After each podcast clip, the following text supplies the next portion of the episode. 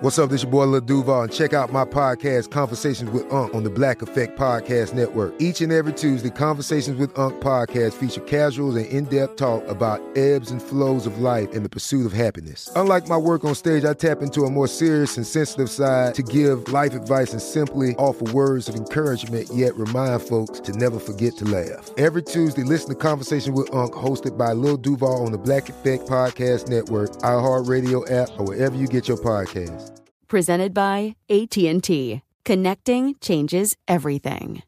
Looking to step up your Mother's Day flowers? The Home Depot has an idea. Let mom's green thumb do some digging with colorful flowers, pots, and premium soils to bring out the most in her patios, walkways, and gardens. Right now, get Vigoro potting soil, just $8.97 for strong, healthy, vibrant plants indoors and outside. Shop our wide selection online and pick up your order in store and give mom the gift of a beautiful garden. Get Vigoro potting soil, just $8.97 at the Home Depot. How doers get more done. Become a part of the fast growing health and wellness industry with an education from Trinity School of Natural Health. Trinity graduates can empower their communities through natural health principles and techniques, whether they go into practice to guide others toward their wellness goals or open a store to sell their favorite health products. Trinity grads are equipped to change lives. With 19 online programs and flexibility to fit your busy schedule, including the popular Certified Natural Health Professional, you can get the training that helps you turn your passion into a career. And here's the best part you can earn the certification in less than a year. From herbology to naturopathy and health coaching, Trinity allows you to make a meaningful difference by helping others live healthier, happier lives. Don't wait any longer to pursue your passion for natural health. Enroll today at trinityschool.org. That's trinityschool.org. Octopuses, known for being wiggly, famous for being eight wiggles specifically. Nobody thinks much about them, so let's have some fun. Let's find out why octopuses are secretly incredibly fascinating.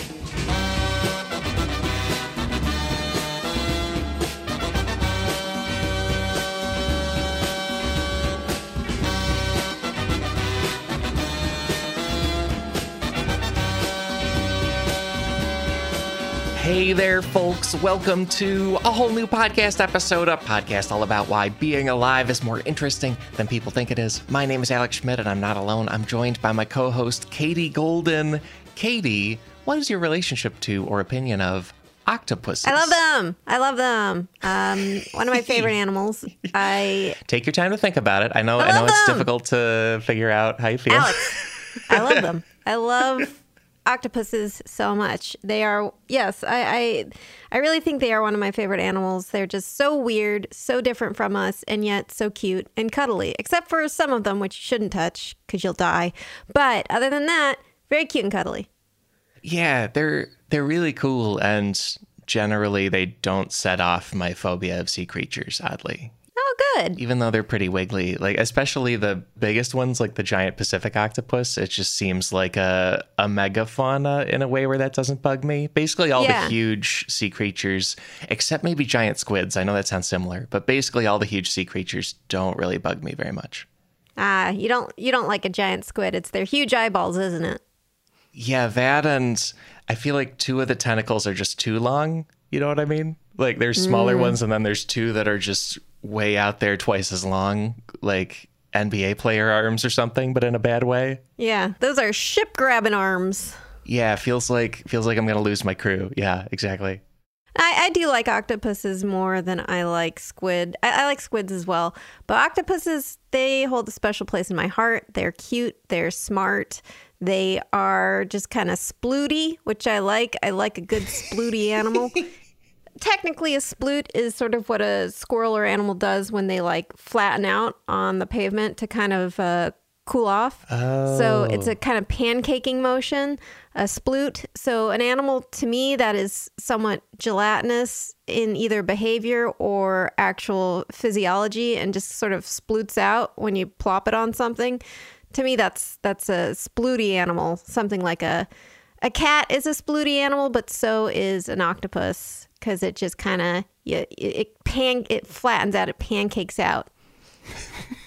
uh, a long time ago, I talked to uh, Professor David Scheel, who's a professor of marine biology at Alaska Pacific University, and he kept an octopus in his living room for, uh, I think, pretty much the octopus's entire lifespan, like about a year and just Whoa. interacted with it daily, made friends with it, and observed it. And it was really interesting because this it would do things like play around. It seemed to do things like dream because it would change color while it was sleeping into sort of these patterns that are typically associated with hunting. So, uh, yeah, I. I I would love to befriend an octopus, but their lifespans are a little bit short, so it'd be kind of heartbreaking. It'd be like getting a dog and having it only last a year. Just just heartrending. Yeah, that I think that oddly leads us into the numbers for this topic. Numbers. And by the way, thank you to Ganik Ganame on the Discord, also to Jason Stash and to other folks too for selecting this topic. As you know, supporters of Jason this show. Stash. Sorry, that's like an action figure name, like Jason Stash. Yeah. He's gonna be in Fast and Furious 2000. See, that's why if you join the Discord, you get to give yourself a Lance Armstrong style name, even though that's a real guy. I just always think he has a superhero name, uh, oddly. But yeah, Okay, the thing with Lance Armstrong is shouldn't it be Lance Legstrong? Thank you. I'm here all week. all right, numbers, Alex. Let's get get into them. Stop distracting us. So, uh, on, on every episode, our first fascinating thing about the topic is a quick set of fascinating numbers and statistics.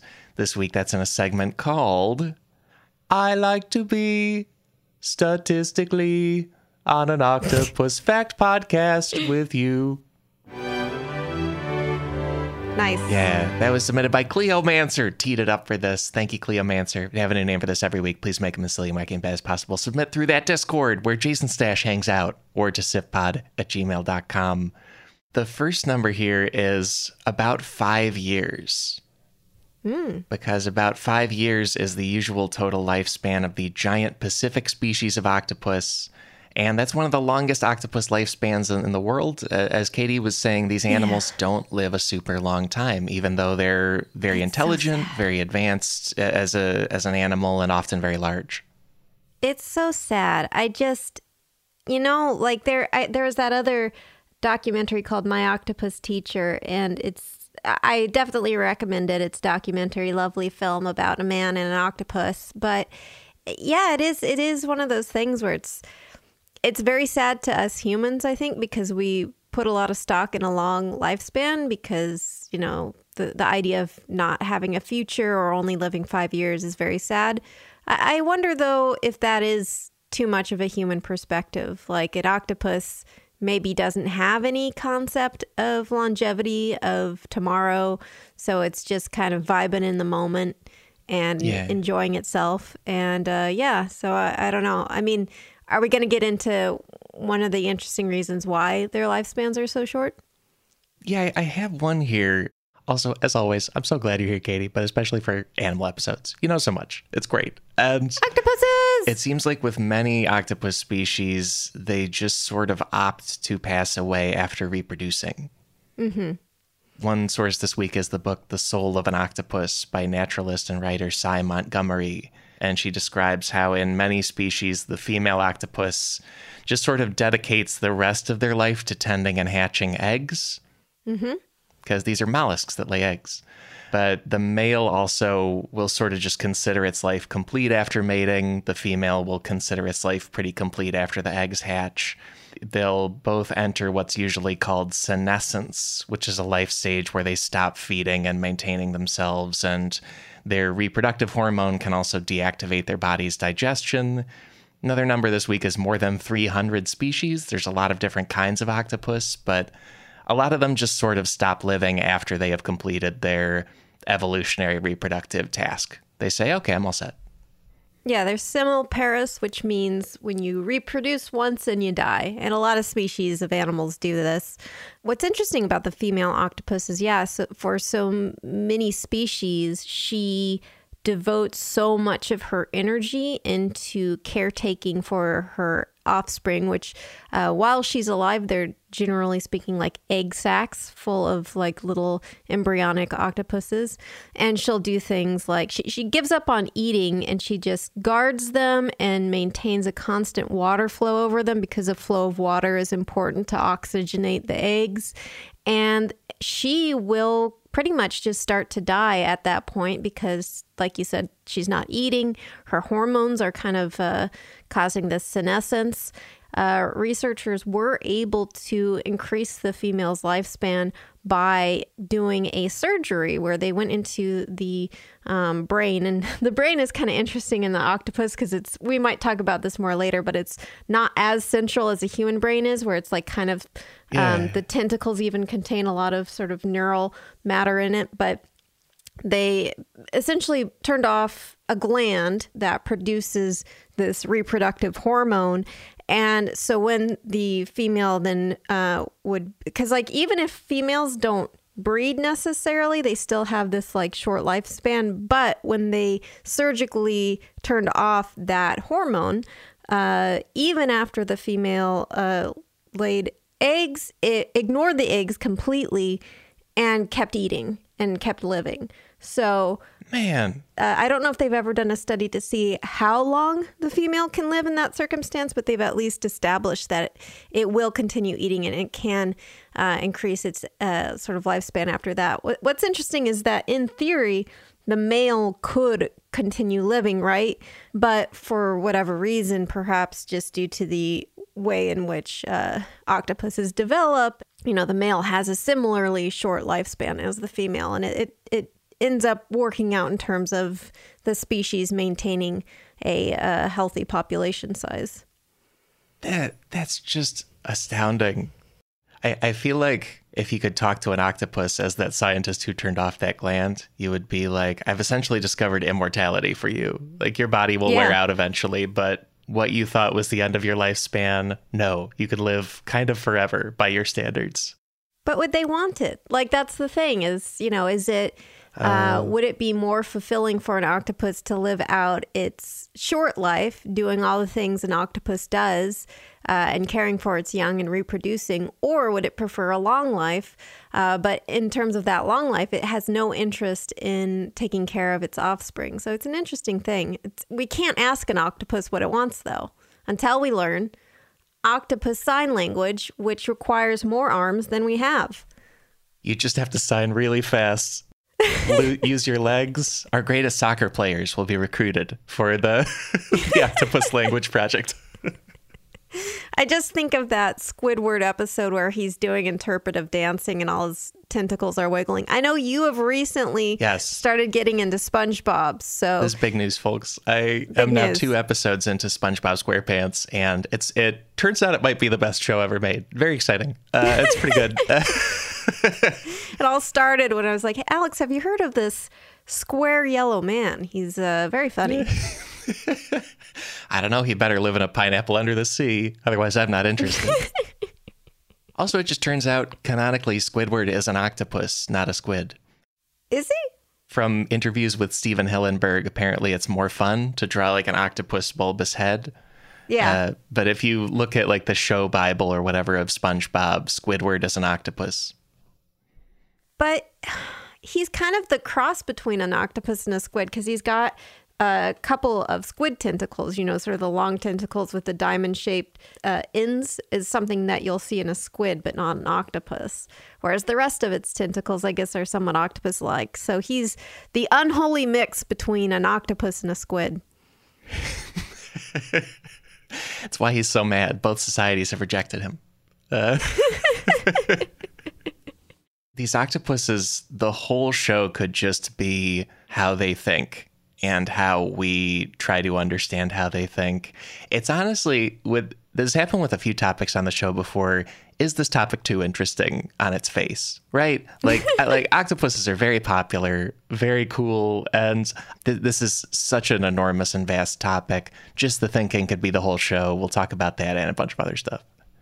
Yeah, I mean, they are amazing creatures. I think, especially when you consider that they have evolved uh, a brain and cognition and eyes and all these things pretty much independently, like parallel to our own development of a brain and eyes. Because when our last common ancestor between like mammals and octopuses and other fish was, I think, this little flatworm uh, sort of a nematode like flatworm that was just very simple. It maybe had an eye spot, like a couple of photosensitive cells, um, but uh, and like a few nerves, not really a brain.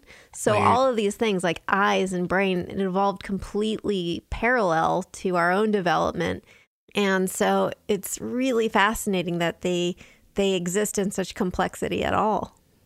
Absolutely. Uh, there's there's another number for that, which is 500 million years ago, because that's the minimum amount of time ago when we diverged from octopuses evolutionarily, octopuses and humans. Yes. And it was that thingy. And I know all millions of years evolution numbers just seem giant and hard to follow at all, but for context, the extinction event that killed the dinosaurs was about 65 million years ago 500 million years ago is shortly after what's called the Cambrian explosion, where life on Earth rapidly diversified.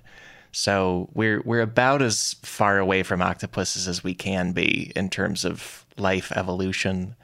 Yeah. And and they also partly think they found this number by finding a similarity between human serotonin receptors and octopus serotonin receptors.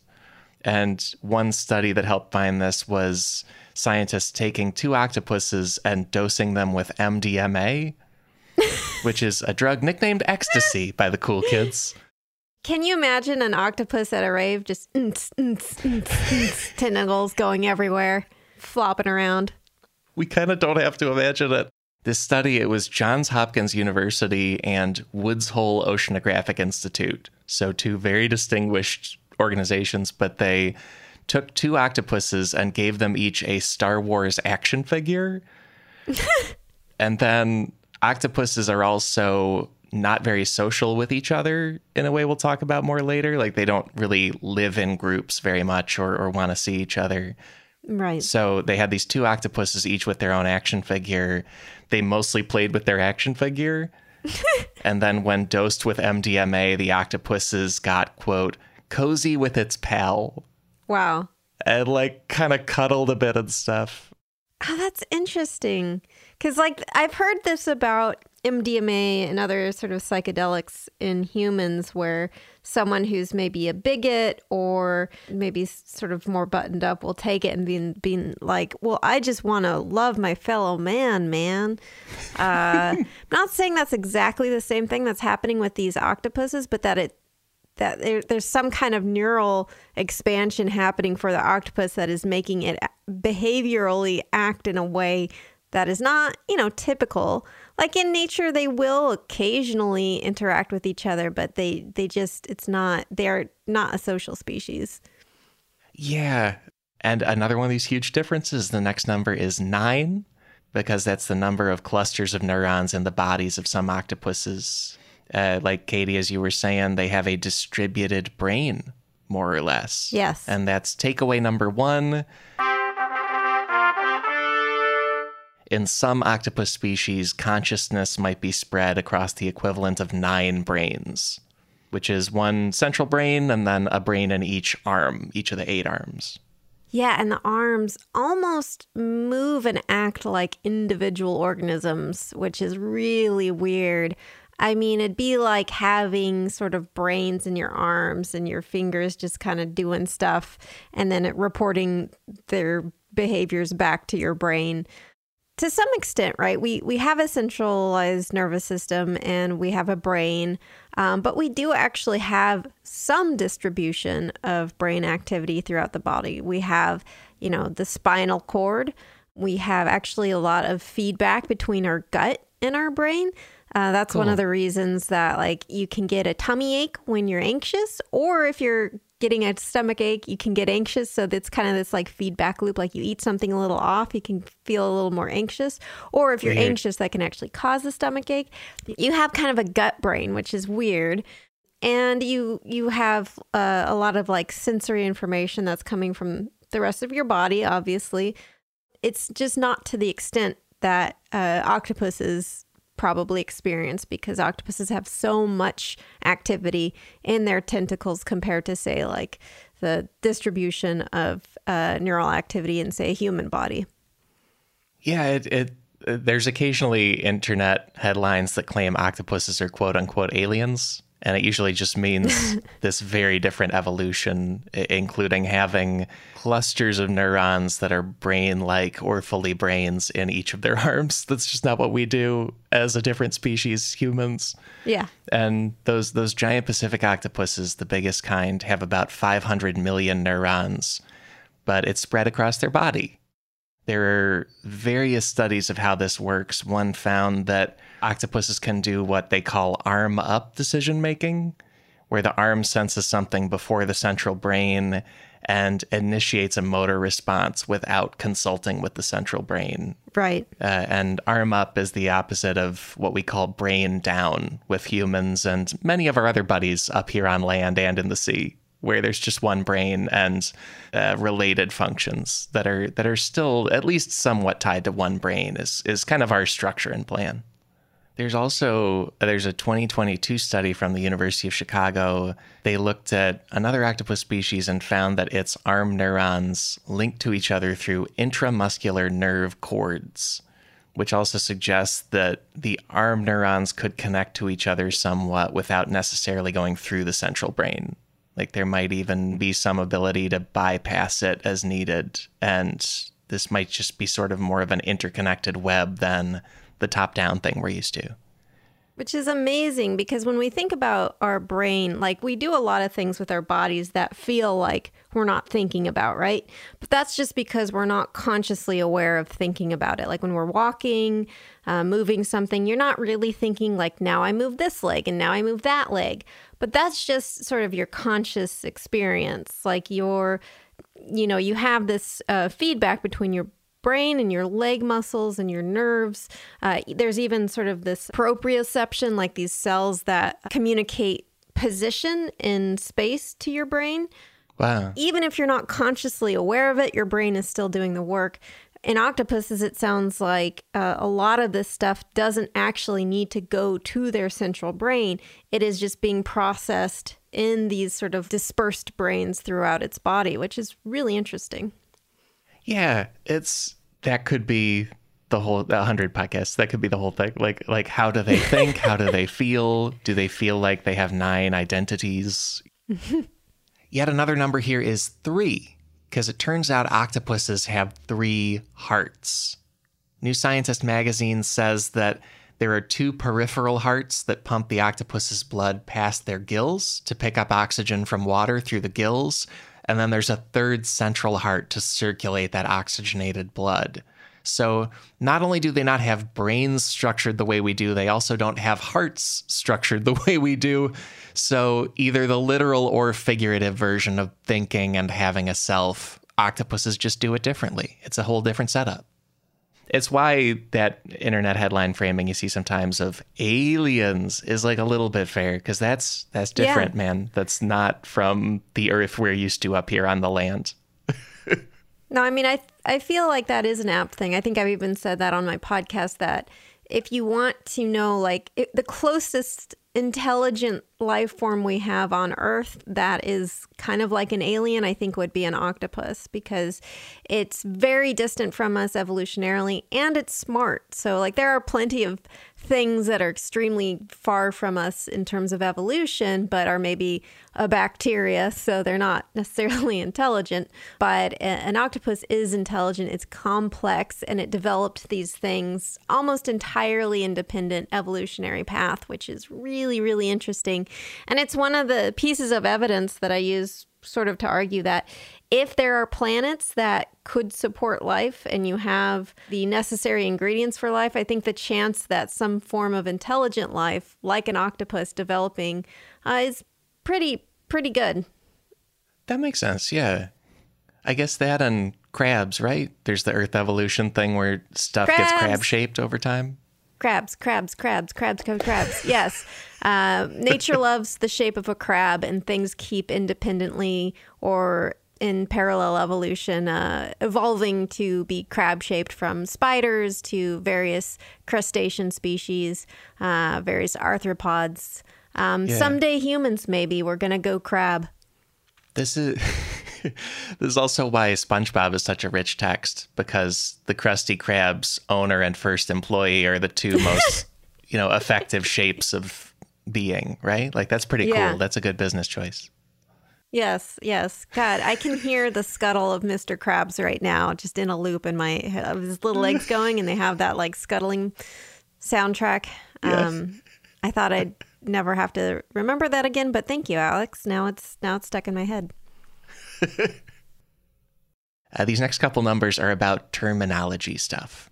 Ooh. because it turns out there's two interesting things here with that and with how humans speaking English talk about them. One is that we'll probably use tentacles and arms pretty interchangeably about octopuses, but I think arms is the less famous name for these eight limbs that octopuses have. Yeah. Uh, apparently, tentacles are usually a longer, thinner limb with suckers only near the ends, and arms are the term for what octopus limbs are, which are shorter and stronger and suckers on most of the length of it. Uh, so a lot of like scientists and others will call them arms. Turns out. Yeah, because like squid have both arms and tentacles, right? Yeah, and the ones I don't like are the tentacles. I think. Yeah.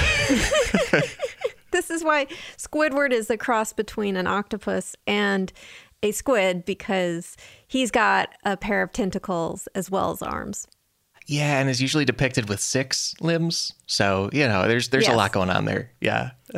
Whereas octopuses, as their name implies, have eight arms. And that, that brings us to the other terminology thing, because the number for that is four. And four is the number of different ways that modern English speakers say the plural form of the word octopus. And ha- as folks have heard, I've pretty much stuck to octopuses. That's me, what I say too. Good. You know, you and me are great. And then there are some people on the internet who. We're objectively the best at saying octopuses. Tur- mm-hmm.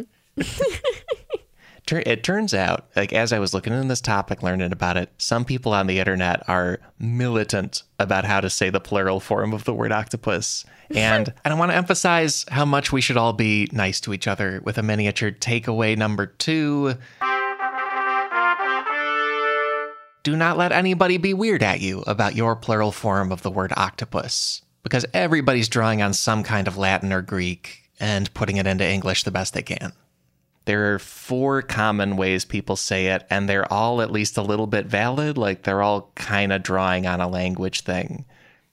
Uh, but the four ways you hear are octopuses, which we've been using, also octopi, and then two pronunciations of a word, either octopodes or octopodes, depending on how they get to it. Octopodes is one I have not heard. I've heard octopodes, but octopodes is that sounds Yeah. like a Greek hero who like has eight arms and punches Zeus with all of them. Yeah, we should go write that later. It's awesome. Uh, but there, the reason there are so many ways English speakers say this plural is a weird mechanism with how the ancient Greek language also got adapted into Latin, and then how both of those got adapted into English. Uh, but all of it comes from an ancient compound word for eight foot. Mm-hmm. Uh, I know we're calling them arms and tentacles, but the ancient word called them feet. Like, oh, this is an animal with eight feet. That was that's where we get the word mm-hmm. octopus. It's also where we get the word millipedes, right? Because that's a thousand feet. Yeah, right. Yeah, it's it's it's these very similar connections between these two uh, wiggly animals in our language. Yeah. Wiggly and squiggly. I used to not like millipedes because we had a lot of them in our backyard when I was growing up, and like I'd feel a tickle on my leg, and I'd look down, and the marching of many little feet um, going up, going up my leg, and I, I, I wasn't a huge fan of that. That upset me. I'm glad I didn't live in a millipede region, I guess. I'd never had that experience, and uh, it would probably leave me with some stuff. Yeah. I, don't, I like them. I don't know if I want them on me. link at a bunch of sources Merriam Webster's dictionary, dictionary.com, the Ocean Conservancy, and, and some more about just how this word works octopus. Octopus is a Latinized form of the Greek words for eight and for foot put together in a compound word. And so then what people speaking English have done is either used the usual way we translate Latin words or the usual way we translate Greek words or the usual way we translate Latinized Greek words. Yeah. And so so that's why there's many plurals hanging out. And in most cases, Latinized forms of Greek words get pluralized with an ES ending, which would be octopuses. And that's why I have opted for that one out of all the options. But an I ending is often used for Latin words. Also, apparently, octopi is the earliest printed version in English. Merriam Webster says that there's early 1800s examples of octopi in writing. And then, uh, and then either octopodes or octopodes, which are spelled the same, that is probably coming from English speakers trying to be overly correct about adapting Greek and kind of skipping the Latin part. So you know, all of these are broadly fine, especially because everybody knows what you're talking about, whichever one you use. And so, you know, I, I celebrate anyone who has a huge passion for one of these specifically, but you can let it go when other people use the other ones. It's fine. They're, all just not me. I'm I'm team octopuses, and I'm I'm gonna die on that hill. What if what if I'm saying all this be cool stuff as a trick so we can spring a surprise attack on the octopi people? like they let their guard down, you know? we strike at dawn and then everyone waves eight weapons, you know? Yeah. yeah. Yeah. It's uh, much much like an octopus's arms, just uh, kind of coming in from the side, like a pincer movement. Ah, we're back to crabs. Oh no! Ah, uh, it's everything is crabs that's the the gist of this especially internet thing about plurals. This is also oddly one of my favorite stories about english being a living language right? The language we are speaking taping this podcast a language you probably understand. English is a living language. If people use a word a lot it pretty much just becomes part of english. There's no quote unquote right or wrong when it comes to the language. One of my favorite linguists is Gretchen McCulloch, who hosts the podcast Lingthusiasm and has written extensively about modern and internet English.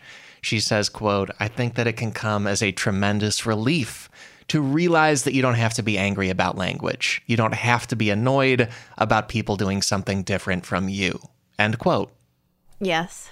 And also, it turns out the ancient world is just amazingly connected to octopuses. You know, the ancient world gave us these words, but I'm also going to link a digital resource from the Ashmolean Museum in Oxford, England, because they obtained a large jar made by the Mycenaean civilization on the modern island of Crete. It's a jar, next number, nearly 3,500 years old.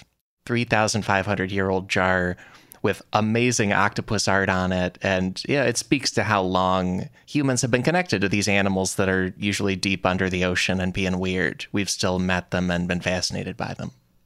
I'm looking at this jar and it's a typical jar, but the octopus art is adorable. I mean, there are some very, very cute species of octopuses. One of the cutest, the uh, blue ring octopus, is something you absolutely don't want to touch because it'll kill you dead. Yeah, they're weirdly incredibly deadly, those guys. There's even a number here more than 1,000 times because the blue ringed octopus has saliva that is more than 1,000 times more toxic than a similar quantity of cyanide. Yeah. Uh, so look out. Don't let them bite you. Look out. The thing that makes my butt pucker the most uh, seeing on the internet is someone taking a photo uh, of them holding a blue ringed octopus because they think it looks cool. And they do look very cool. They're they're bright yellow with these blue rings. They're very very pretty and they're little so they seem harmless, right? Like they fit in the palm of your hand. But yeah, it if it bites you, I don't know, man. I think that's it. Uh, I think it's uh, very hard to get you to the hospital on time basically the treatment for it as far as i know is just like replace your fluids keep try to keep you alive. There's not really an antitoxin that i'm aware of. That's right. And it it turns out people often get good care but it seems like also there are probably unrecorded deaths from this. Because according to newsweek another number here is three Allegedly, there are three confirmed human deaths due to the blue ringed octopus's toxin, but there's no anti venom or antitoxin. There's just keeping an eye on you, supplying you with oxygen, and making sure you keep breathing while you pass this through. The, Right. the toxin is called tetrodotoxin, very toxic, but also this animal is so small. Like, apparently, most adults will receive an amount where if there's medical intervention right away, they'll be okay. It's just Yeah. a horrible experience, and you have to get that intervention. And also, these live in the waters near Australia, the blue ringed octopus. So that's the specific region to watch out for them. Yeah. Again, there's there's hundreds of these octopus species, and like the blue ringed octopus is very small. It's the adults are about 22 centimeters long or less than nine inches. And apparently, other species that are not so toxic can be as small as less than one inch across. In the oh, case of a small adult in the starsucker pygmy octopus species. It's so cute, little and tiny. Yeah, there's internet pictures of it on a fingertip, a human fingertip. You know, It's- so it's pretty good. it's really cool. Yeah. A thing about like I don't I don't want people to be super afraid of the blue ringed octopus though, because like they are not gonna like seek you out and bite you for no reason. Uh, They generally don't want to spend their toxin uh, if they don't have to, because it's you know it is a resource that they want to conserve. So if you don't handle them, you're you're gonna be fine. Yeah, that's right. And it's yeah, it's it's a rare thing. Enjoy yourself uh, in the ocean and everything. It's good. Yeah. Yeah. Yeah. Just leave them alone, and they will most likely leave you alone. Yeah, and an, another number here is two, because that is the number of parts of an octopus beak. Yes. Most species have a beak, and it's underneath those famous eight arms on their underside. And it can be two sharp hooking points, sort of like the beak of a parrot, which is also very strange. And it also led me to a very adorable Google result where people ask if octopuses are related to birds. And the the result just kindly walked people through absolutely not just octopuses and parrots both came up with this beak. They are otherwise mega different. They're not related at all. I mean, another amazing instance of independent evolution of the the beak in the parrot or other bird species, and then in octopuses. I mean, it's uh, you know, it's definitely different in its structure and sort of the mechanism of action in terms of the muscles, but very similar, weirdly similar. That's right. And also, it's strong enough to crunch apart prey like crabs and clams. And octopuses also will often use paralyzing saliva to catch prey. And so that's why the blue ringed octopus has this toxic saliva. It's not out to get you, it's just living in the ocean hunting stuff. And it's one of many Yes. octopus species that toxify an animal in order to then eat it with its beak.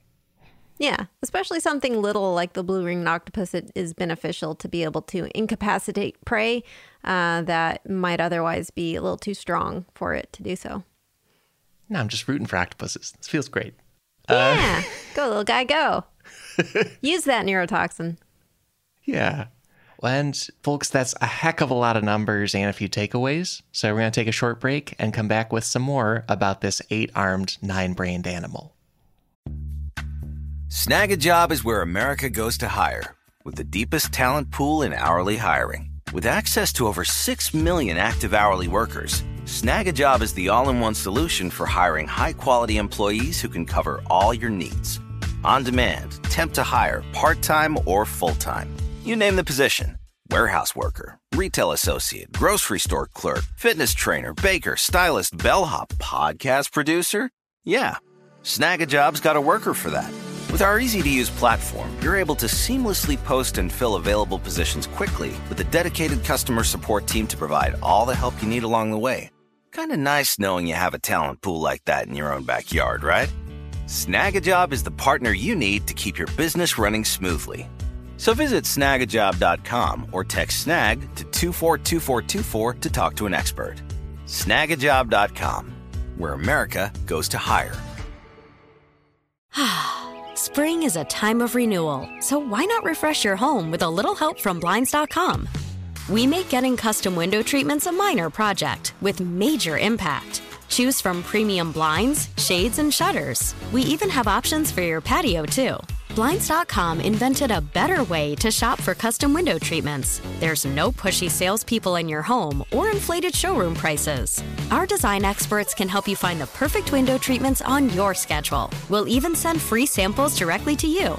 Plus, we can handle the measuring and installation for you. Unlimited window treatments installed for just one low cost. And with Blinds.com, you'll always get transparent pricing, no hidden fees. Our free shipping and 100% satisfaction guarantee can put the spring back into your step and into your home, too. Shop Blinds.com right now and save up to 45%. Up to 45% off for a limited time at Blinds.com. Blinds.com. Rules and restrictions may apply. Become a part of the fast growing health and wellness industry with an education from Trinity School of Natural Health. Trinity graduates can empower their communities through natural health principles and techniques, whether they go into practice to guide others toward their wellness goals or open a store to sell their favorite health products. Trinity grads are equipped to change lives. With 19 online programs and flexibility to fit your busy schedule, including the popular Certified Natural Health Professional, you can get the training that helps you turn your passion into a career. And here's the best part you can earn the certification in less than a year. From herbology to naturopathy and health coaching, Trinity allows you to make a meaningful difference by helping others live healthier, happier lives. Don't wait any longer to pursue your passion for natural health. Enroll today at trinityschool.org. That's trinityschool.org. And folks, we are back with a mystery. Ooh, mystery fun. Ooh, uh, Because the next number here is 106. that's a specific number. Yeah. What happened is, a few years ago, there was a research team that sent an underwater camera 14,000 feet into the ocean's depths, and it reached the bottom of the Fram Strait, which is an Arctic sea passage between Greenland and Svalbard. And their camera observed 106 matching octagon shapes drawn into the floor of the ocean. Uh, aliens, underwater aliens. That's right, internet headline. Underwater aliens, aka octopuses. Because it turns out they they said, "Hey, what's going on with this?" And then a German university research team, new study in June 2023, they shared observations and camera footage of an octopus species making these octagon shapes. And you know, it, That's very on the nose for them. Uh, are they just kind of like sitting and then like sweeping each of their legs into the sand or something? Why is it seems Yeah. too good to be true for an octagon to be made by an octopus? Exactly. Like octopuses and people who make stop signs are the famous octagon things in the world, and, and it was one of them. And Yeah. this is this is from an amazing piece by Sabrina Imbler at defector.com. They say that there is a cirrate species of octopus called Cirroteuthis muelleri. It's one of the only ones that lives in Arctic waters. And the octopuses are usually in warmer waters, but there are octopus species in every ocean. And this Arctic waters octopus, Cirroteuthis muelleri, it is gelatinous, it is inkless. And so the way they hunt for food is they sort of descend all the way to the bottom of the ocean, plant their eight arms, which have webbing between them, like plant their eight arms on the floor of the ocean, and then just sort of suck up anything that's on the ground right there. And then this leaves behind an octagon print on the floor of the ocean. So it's like the Roomba technique, but it's kind of a stationary Roomba. Yeah. It's like it couldn't be just that like a little octagon shaped thing suckered itself to the bottom of the ocean and yes, that is what it is. That's it. Yeah. Yeah. That's it. That's so cute. Just this little guy just going and then sucking things up from the bottom of the ocean. Yeah, just like the funniest, most straightforward uh, behavior you could Yeah. think. Yeah. Yeah. Yeah. It just it seems like something from a cartoon. Octopuses are one of the wackier animals, aren't they? It's the it's the arms that like wiggle around. They're uh, the inflatable wacky arms of the ocean, just with even more arms to be wacky. Uh, but yeah, it's interesting because some some octopuses have like very distinct arms that are all separate, but this one seems like it's kind of it's almost like a membranous skirt connects all the arms. That's right. It turns out there's a set of octopus species where it's a set of webbed arms and sort of a gelatinous body and no ink sac and I, I guess a little bit like jellyfish, but also like they have a dress on. You know, it's it's a very Yeah. specific and willowy, wafty kind of octopus. I want to see them twirl like Maria in The Sound of Music with their little little membrane skirt. It's very very cute. Wow, that's really the vibe. I, I was thinking of Maria and West Side Story as well. A lot of Marias out here are a very Maria, I guess, is what the name for a real squirrel twirling lady. That's right. Did I say squirrel twir- twirling lady? I meant to say skirt twirling lady, but I can't uh, say words. Look, we're trying to do biology and musical theater. We're spinning a lot of plates. We're doing great. Uh, Maybe they also twirl squirrels. I don't know. That's what I'd do if I had a squirrel. she's like, the hills are alive. And the squirrel's just like, meep, meep, meep, meep. and more octopuses being fun underwater. Uh, the next number here is 347 BC. Because in 347 BC, the Greek thinker Aristotle recorded an observation of the male octopus's sexual organ.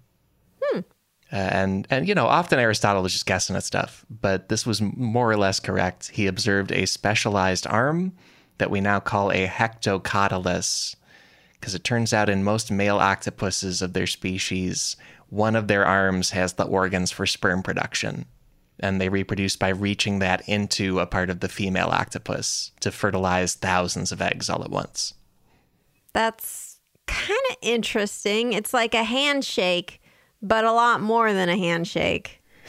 yes I guess for octopuses, it really is true that if you hold hands, you can get pregnant. Wow. And then I guess the one way it's more intense than that 1950s concept is that in one set of octopus species called the Argonaut, the male can detach that arm and sort of leave it behind. and throws it like towards the female because he's afraid of getting eaten. It's really funny. It's like, yeah. ah, here's my sperm. Bye. Yeah, some octopus species are also cannibalistic, which is part of the not being so social element of octopus Yeah. life. you might get eaten by another octopus. Look, I mean, it is a type of going out to dinner, just one that only one person uh, goes home for. I I would be so mad if I was a waiter and I seated a couple and then one of them started eating the other. I'd be like, well, I'm not going to get any. Like the check's going to be a dollar for iced tea. I'm not going to get any tip, man. Yeah. They're going to be full. Don't fill up on bread and don't fill up on your date. yeah, yeah. Like I, I work for tips, man. Come on, just chop, chop, chop. Here's a tip, and then you throw your reproductive organ at them. And then, uh, r- related to all that, there's another number here, July 3rd, 2023.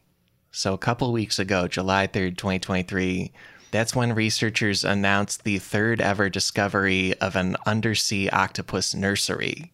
Ooh. Because another takeaway here, takeaway number three octopuses are pretty antisocial, but we've discovered a few undersea octopus breeding colonies. And th- this is probably not an example of octopuses being more social than we expected, but they are tolerating each other at specific advantageous locations for laying eggs and breeding. Yeah, it's really interesting because it's almost like you could see this as maybe a step in evolution towards being more social, but they're not there yet. They're still very introverted. They're still all just like busy playing Diablo 4 on their little octopus computers, uh, not paying attention to each other. But they don't, you know, they kind of, they might have these sort of brief interactions and then they get really shy and like move away. That's the next time I lose at Diablo 4, I'm going to claim my opponent had eight arms. or seven if they reproduced recently and they're male. But uh, yeah. Yeah, they uh, there's some headlines that have called these locations Octopolis or Octlantis. You know, fun stuff about an octopus city uh, under the sea. It's like it's like we say this is octopuses finding a space where they all want to be. And this new discovery, the key source is NPR. They're also covering research from a nonprofit called the Schmidt Ocean Institute.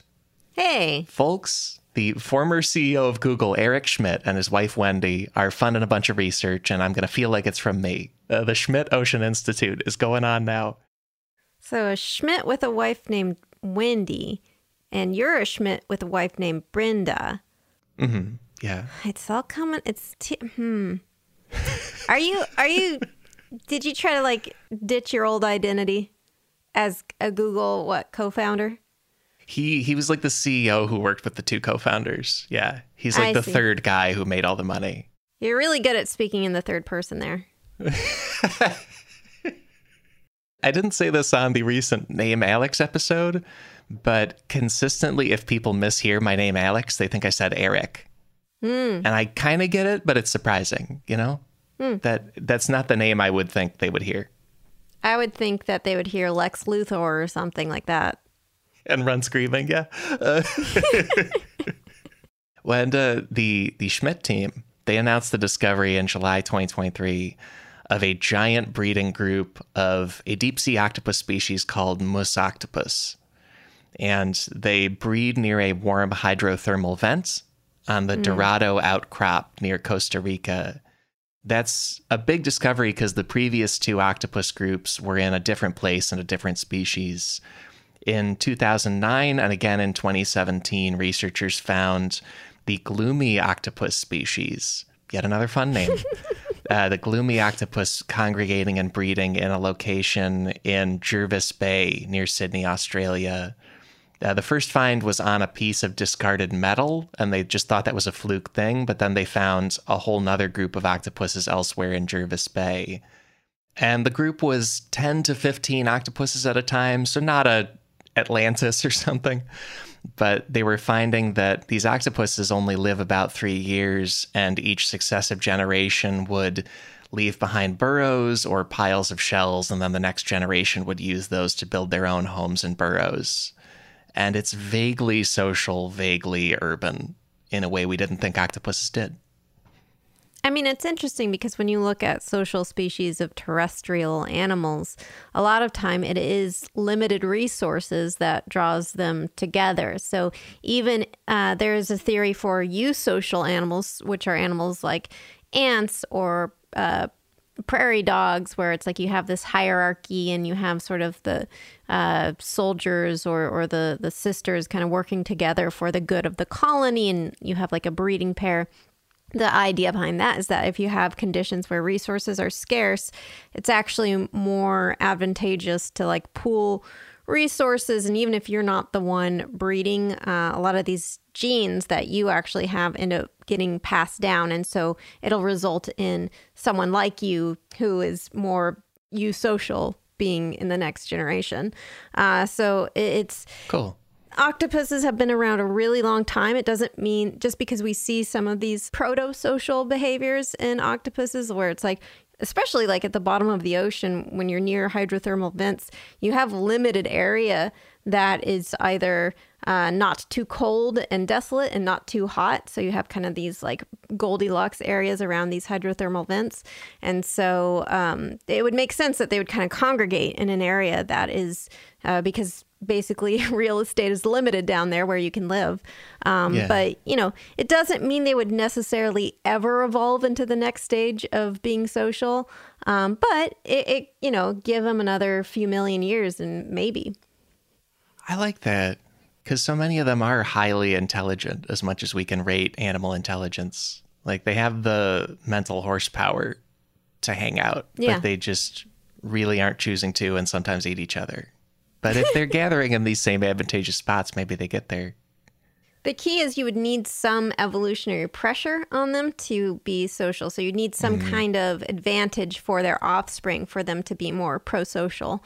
Yeah, I mean it is it is interesting to see such an intelligent animal that seems to do behaviors that you see in more social animals like playing, um, you know, potentially dreaming, uh, have, oh. being curious. Like they seem very curious about like humans and stuff. And so you'd think it has all the markings of an animal that you would think would be more social, but it's it, it just doesn't have the necessity to be social. It doesn't have the motivation to be evolutionary motivation that is to be social, and so it generally isn't, unless it's on MDMA. right. Unless it is high out of its nine minds.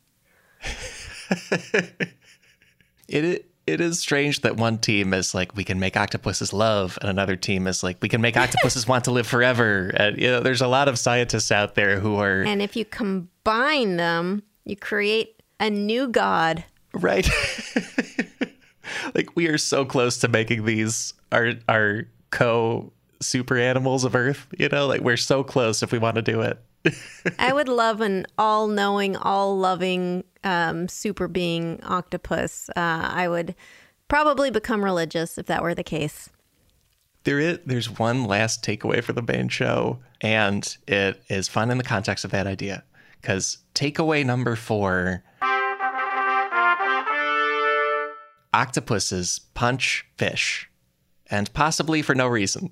Yeah, for funsies. yeah, no, I've, I've heard about uh, octopuses punching fish. Uh, I think actually from our one of our sister podcasts, uh, just the zoo of us, we we talked Ooh. about octopuses punching fish. Shout out to them.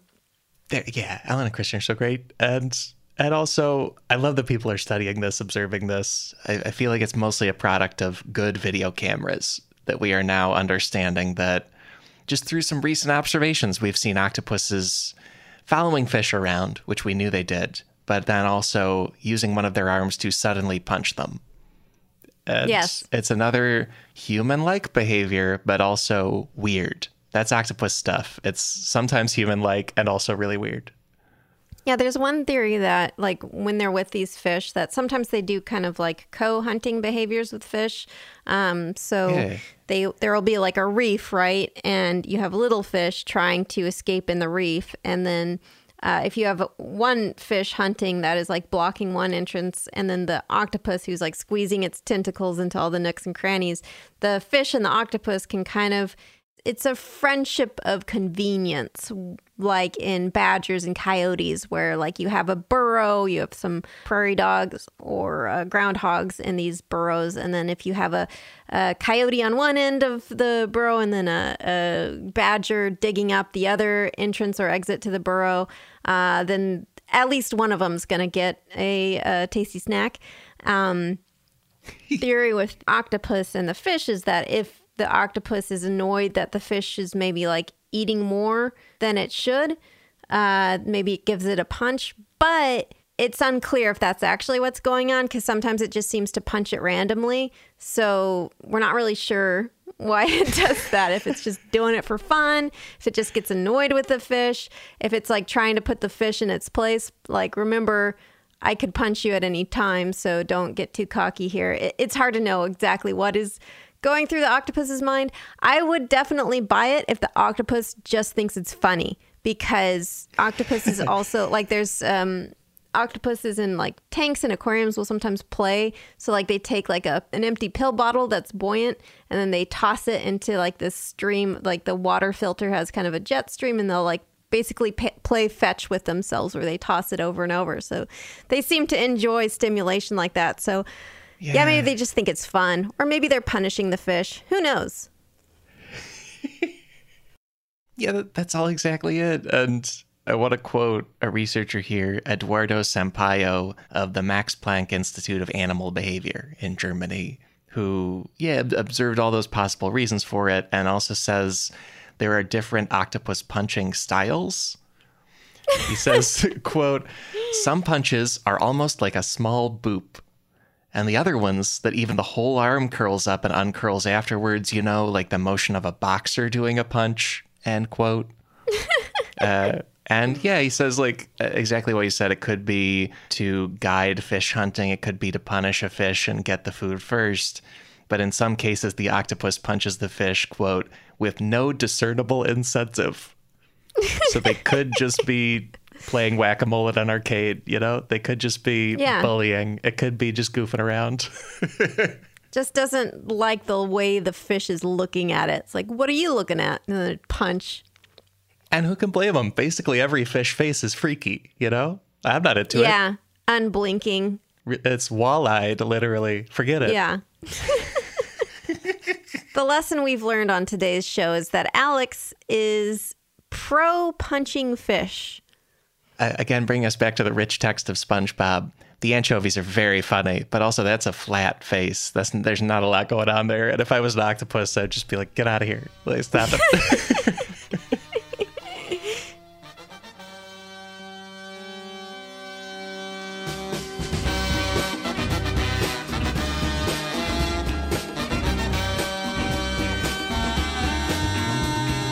that's the main episode for this week. Welcome to the outro with fun features for you, such as help remembering this episode with a run back through the big takeaways. Takeaway number one In some octopus species, consciousness might be spread across the equivalent of nine brains. Takeaway number two Do not let anybody be weird at you about your plural form of the word octopus. Takeaway number three octopuses are pretty antisocial and sometimes cannibals, but we're also discovering some undersea octopus breeding colonies. Takeaway number four octopuses punch fish, and possibly for no reason. Plus, a ton of numbers about octopus hearts, beaks, toxins, mysteries, and, you know, enough stuff to get us up to what's eight takeaways, basically, right? Perfectly. On theme for octopus. Those are the takeaways. Also, I said that's the main episode because there is more secretly incredibly fascinating stuff available to you right now if you support this show at MaximumFun.org. Members get a bonus show every week where we explore one obviously incredibly fascinating story related to the main episode. This week's bonus topic is a slew of amazing octopus lore, either from mythology or from modern security cameras. Visit sifpod.fun for that bonus show for a library of almost 13 dozen other secretly incredibly fascinating bonus shows and a catalog of all sorts of Max Fun bonus shows. It's special audio, it is just for members. Thank you for being somebody who backs this podcast operation. Additional fun things, check out our research sources on this episode's page at MaximumFun.org. Key sources this week include digital resources from Professor Gretchen Rollwagen Bollens of Washington State University, further resources from NPR, London's Natural History Museum, the South Carolina Aquarium, the Ashmolean Museum. Also, the book The Soul of an Octopus by naturalist and writer Sy Montgomery. And hey, the podcast Creature Feature by the great Katie Golden. That page also features resources such as native land.ca. I'm using those to acknowledge that I recorded this on the traditional land of the Canarsie and Lenape peoples. Also, Katie taped this in the country of Italy. And I want to acknowledge that in my location, in many other locations in the Americas and elsewhere, native people are very much still here. That feels worth doing on each episode. And hey, join the free SIF Discord, where we're sharing stories and resources about Native people and life. There's a link in this episode's description to join the Discord. We're also talking about this episode on the Discord. And hey, would you like a tip on another episode? Because each week I'm finding you something randomly incredibly fascinating by running all the past episode numbers through a random number generator.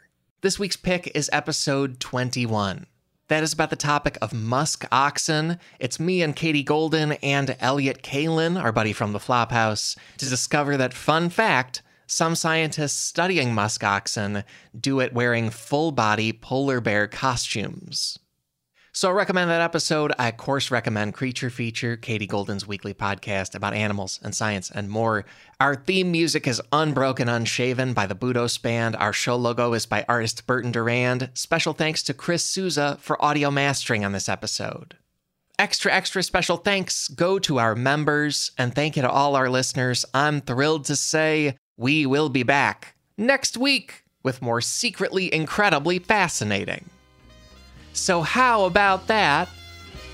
Talk to you then.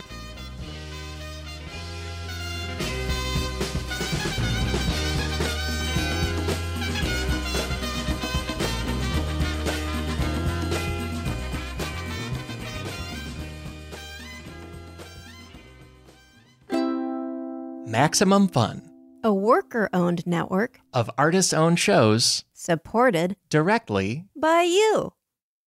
Become a part of the fast growing health and wellness industry with an education from Trinity School of Natural Health. Trinity graduates can empower their communities through natural health principles and techniques, whether they go into practice to guide others toward their wellness goals or open a store to sell their favorite health products. Trinity grads are equipped to change lives. With 19 online programs and flexibility to fit your busy schedule, including the popular Certified Natural Health Professional, you can get the training that helps you turn your passion into a career. And here's the best part you can earn the certification in less than a year. From herbology to naturopathy and health coaching, Trinity allows you to make a meaningful difference by helping others live healthier, happier lives. Don't wait any longer to pursue your passion for natural health. Enroll today at trinityschool.org. That's trinityschool.org. Asking the right questions can greatly impact your future, especially when it comes to your finances. So if you're looking for a financial advisor you can trust, certified financial planner professionals are committed to acting in your best interest. That's why it's got to be a CFP. Find your CFP professional at letsmakeaplan.org. This is Malcolm Gladwell from Revisionist History. eBay Motors is here for the ride. With some elbow grease, fresh installs, and a whole lot of love, you transformed 100,000 miles and a body full of rust into a drive that's all your own. Brake kits, LED headlights, whatever you need, eBay Motors has it.